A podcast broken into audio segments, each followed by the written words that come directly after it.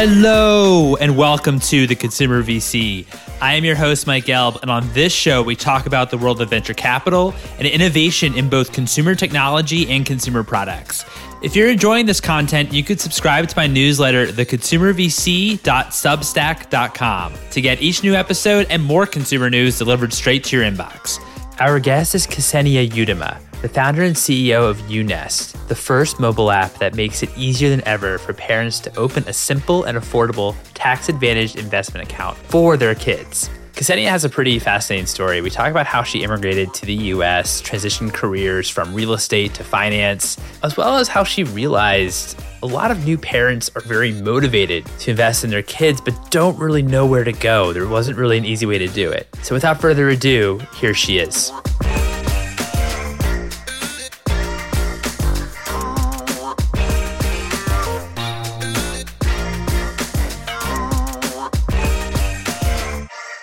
Ksenia, thank you so much for joining me today. How are you doing? I'm doing great. Thanks so much, Mike.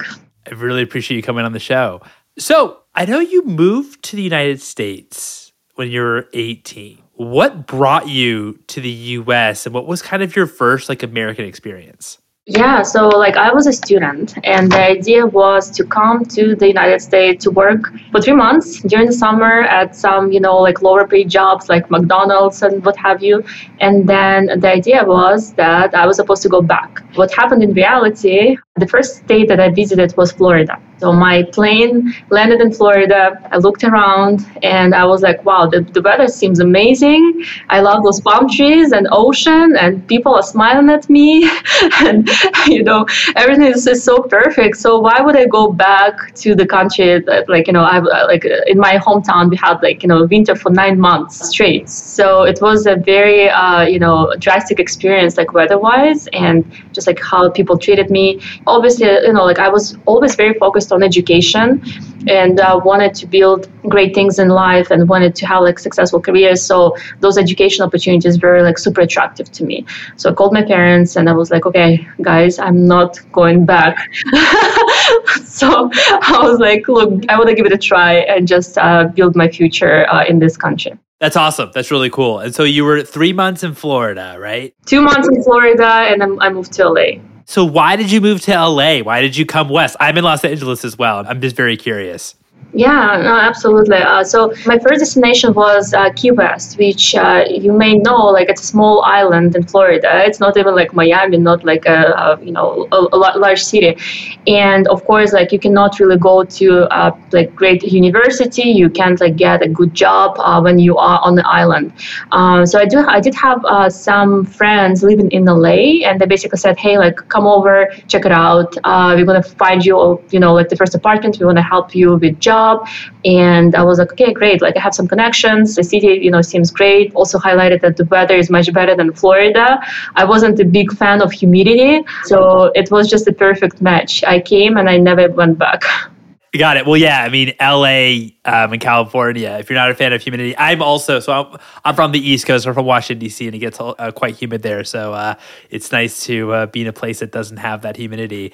Um, even though I I also love the East Coast. So you were attending Cal State Northridge, is that right? That's right. Undergrad. One of your first exposures into business was in real estate. Is that right? That's right. So my first job was actually at a mortgage company. My first real job was at a mortgage company uh, in LA, and of course I was lucky to join in 07, right before the financial crisis hit. And but that was a great learning experience as well.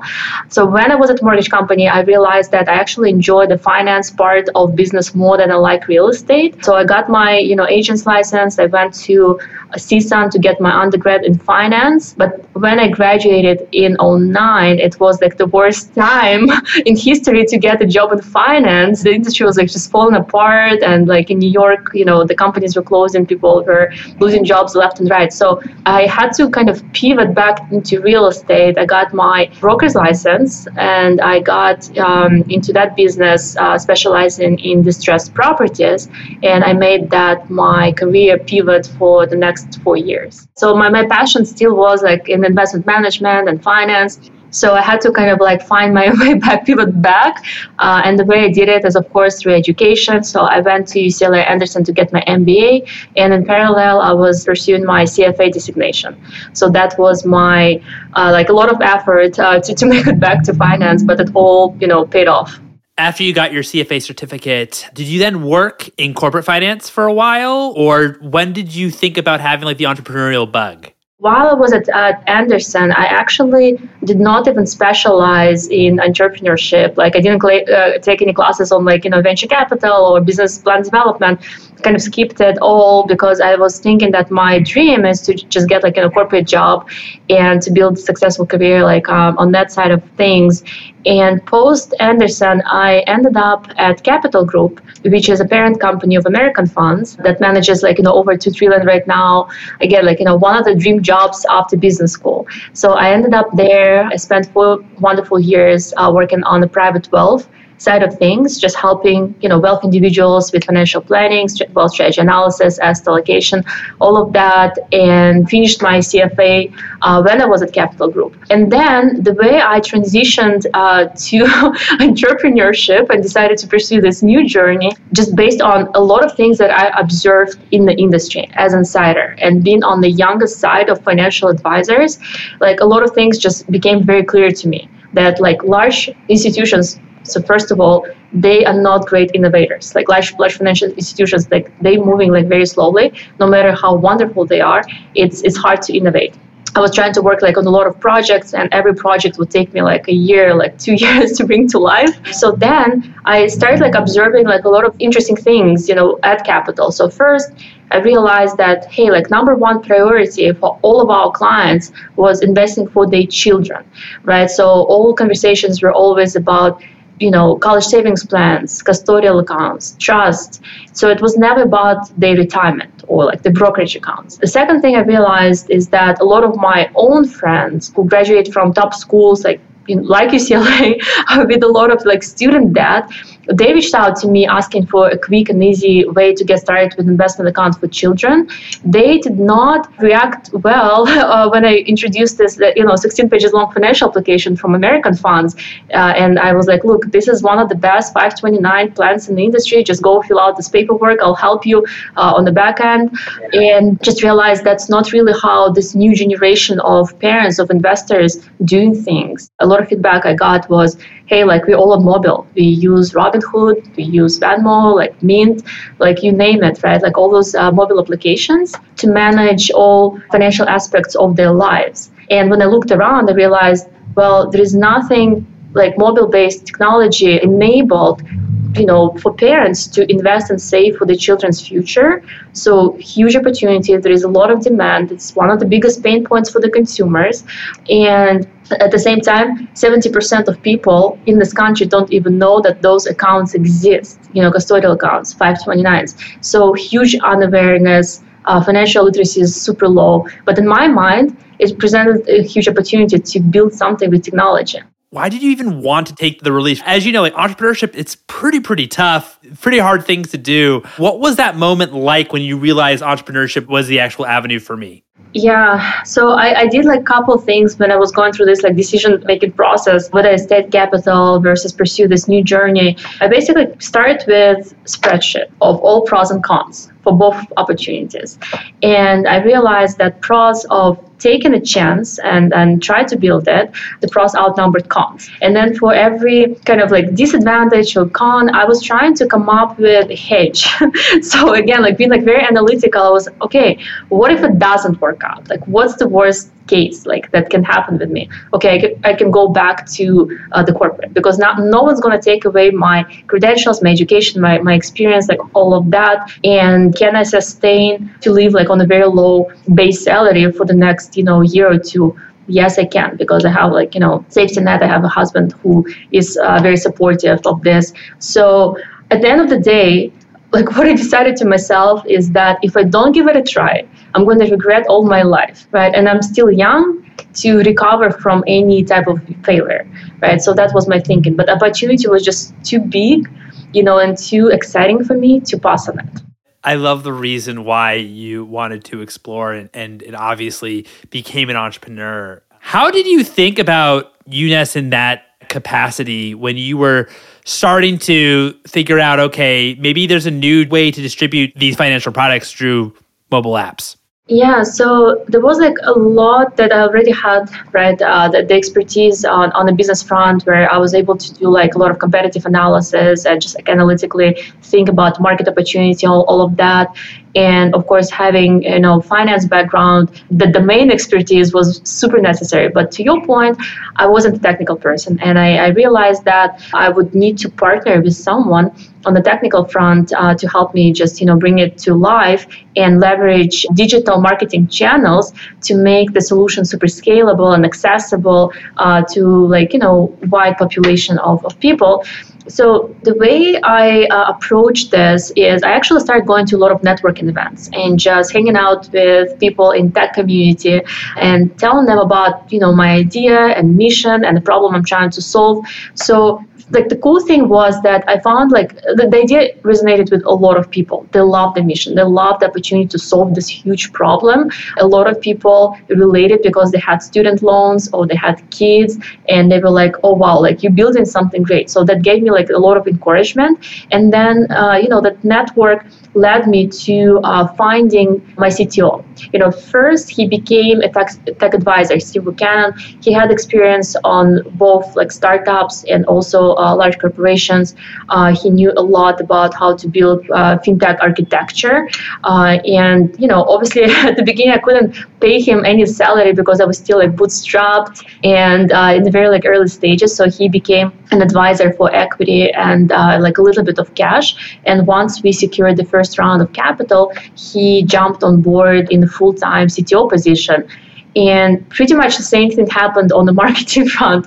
I realized that, hey, like I need someone with a great track record in fintech uh, who knows how to bring fintech solutions to market. So first, I got uh, in touch with Peter Mansfield, was known in LA as a fintech expert. He was actually the second guy in the company called Marqeta, which, as you know, like just uh, went IPO last year, uh, and he had uh, you know series of successful fintech exits. So someone recommended I think few people recommended for me to talk to Peter. We connected. He loved the mission. He had three kids that he had to put through college. So he totally recognized the problem I'm solving. So he jumped on board and helped me with the go-to-market strategy and helped with the first round of funding.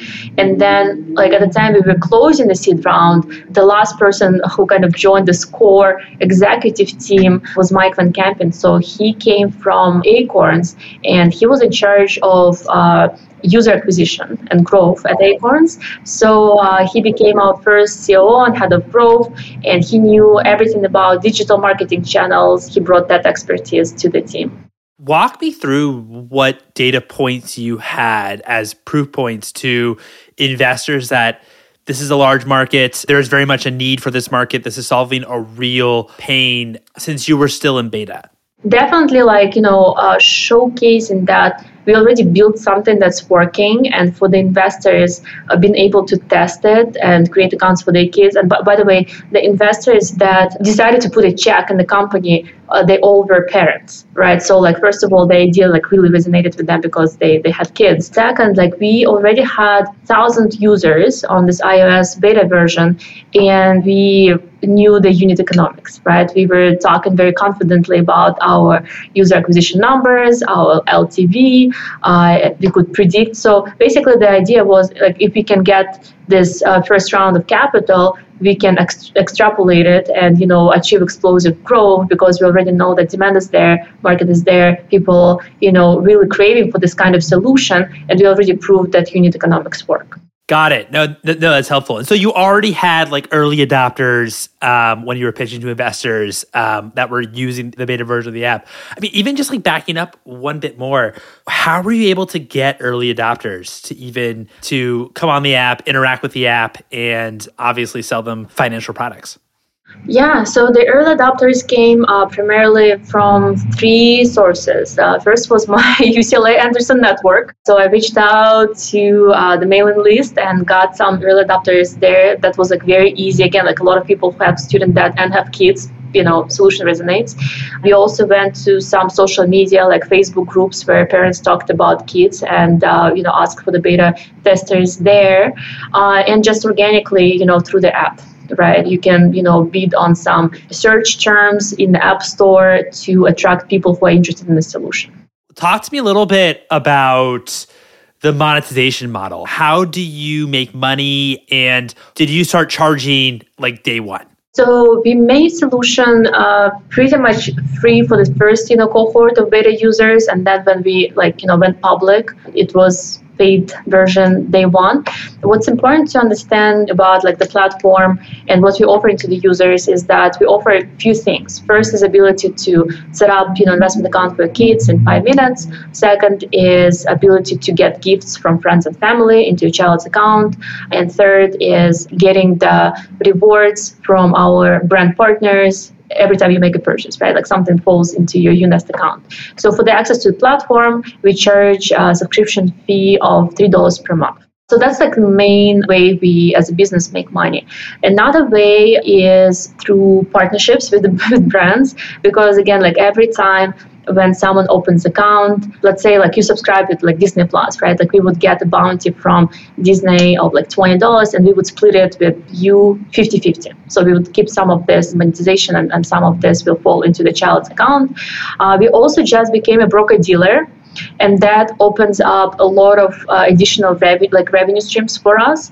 So again like super time consuming and expensive uh, process for any fintech company. Like it took us over 10 months to become a broker dealer but um, eventually like you know once we launch this new product called Unest Legacy that will allow parents trade individual stocks and crypto we will have like additional revenue streams from there that's amazing. That's amazing. And I'm also impressed with investing in crypto because I mean, obviously, crypto, there's a lot of highs and a lot of lows in, in crypto. Has that been a demand from parents for wanting crypto? How accepted is crypto from the parents' point of view in, in your mind?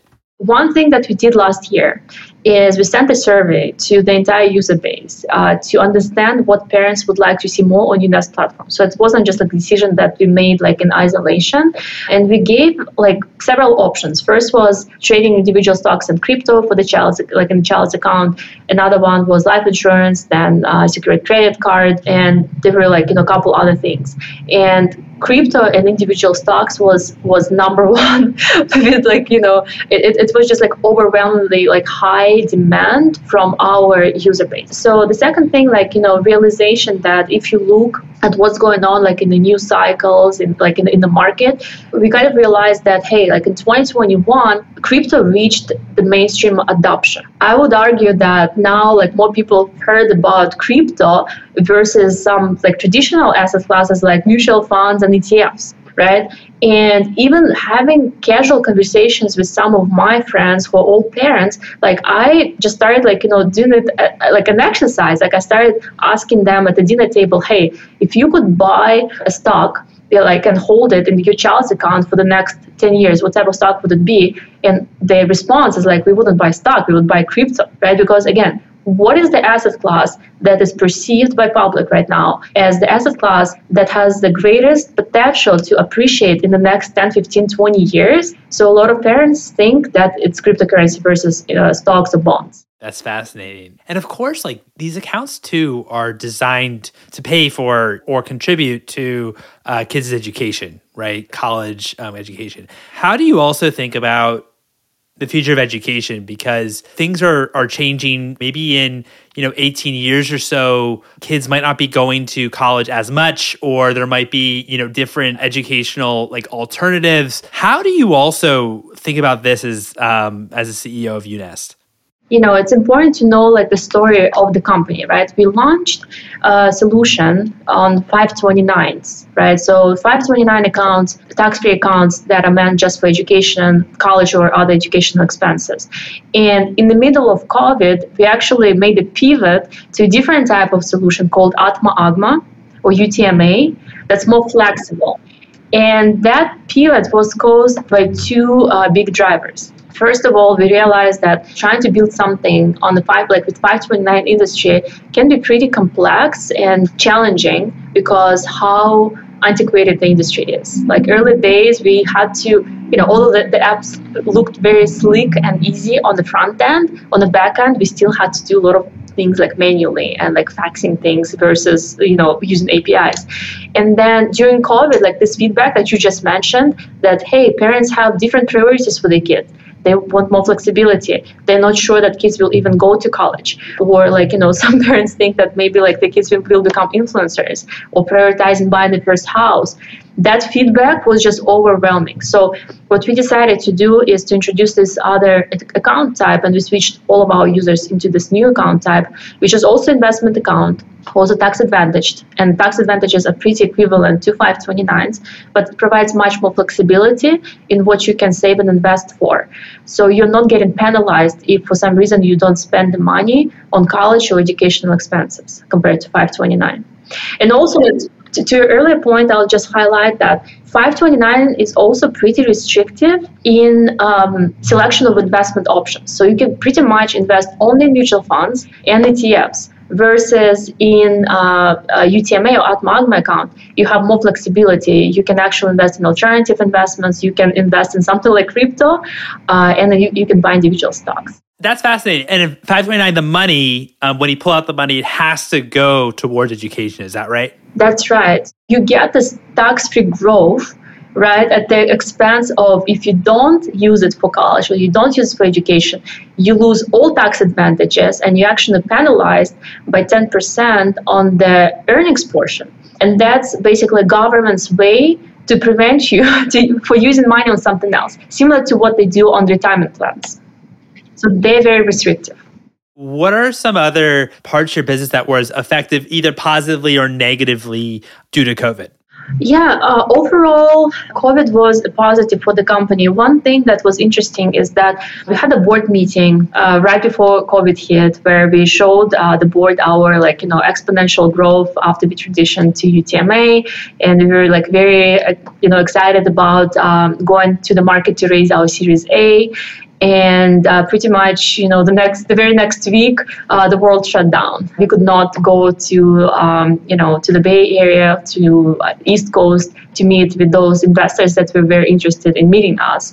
So we had to kind of pivot in our fundraising strategy and the cool thing is that Anthos Capital led our Series A round. They already put like a small check in our seed round, so they knew the company, they, they, they knew our progress, and they were just like very excited to put more money and become you know a lead investor. The cool thing is that you know uh, Anthos is LA based, and uh, UNest is probably like the only LA based portfolio company for them right now. So we have like a very like family type of uh, relationship.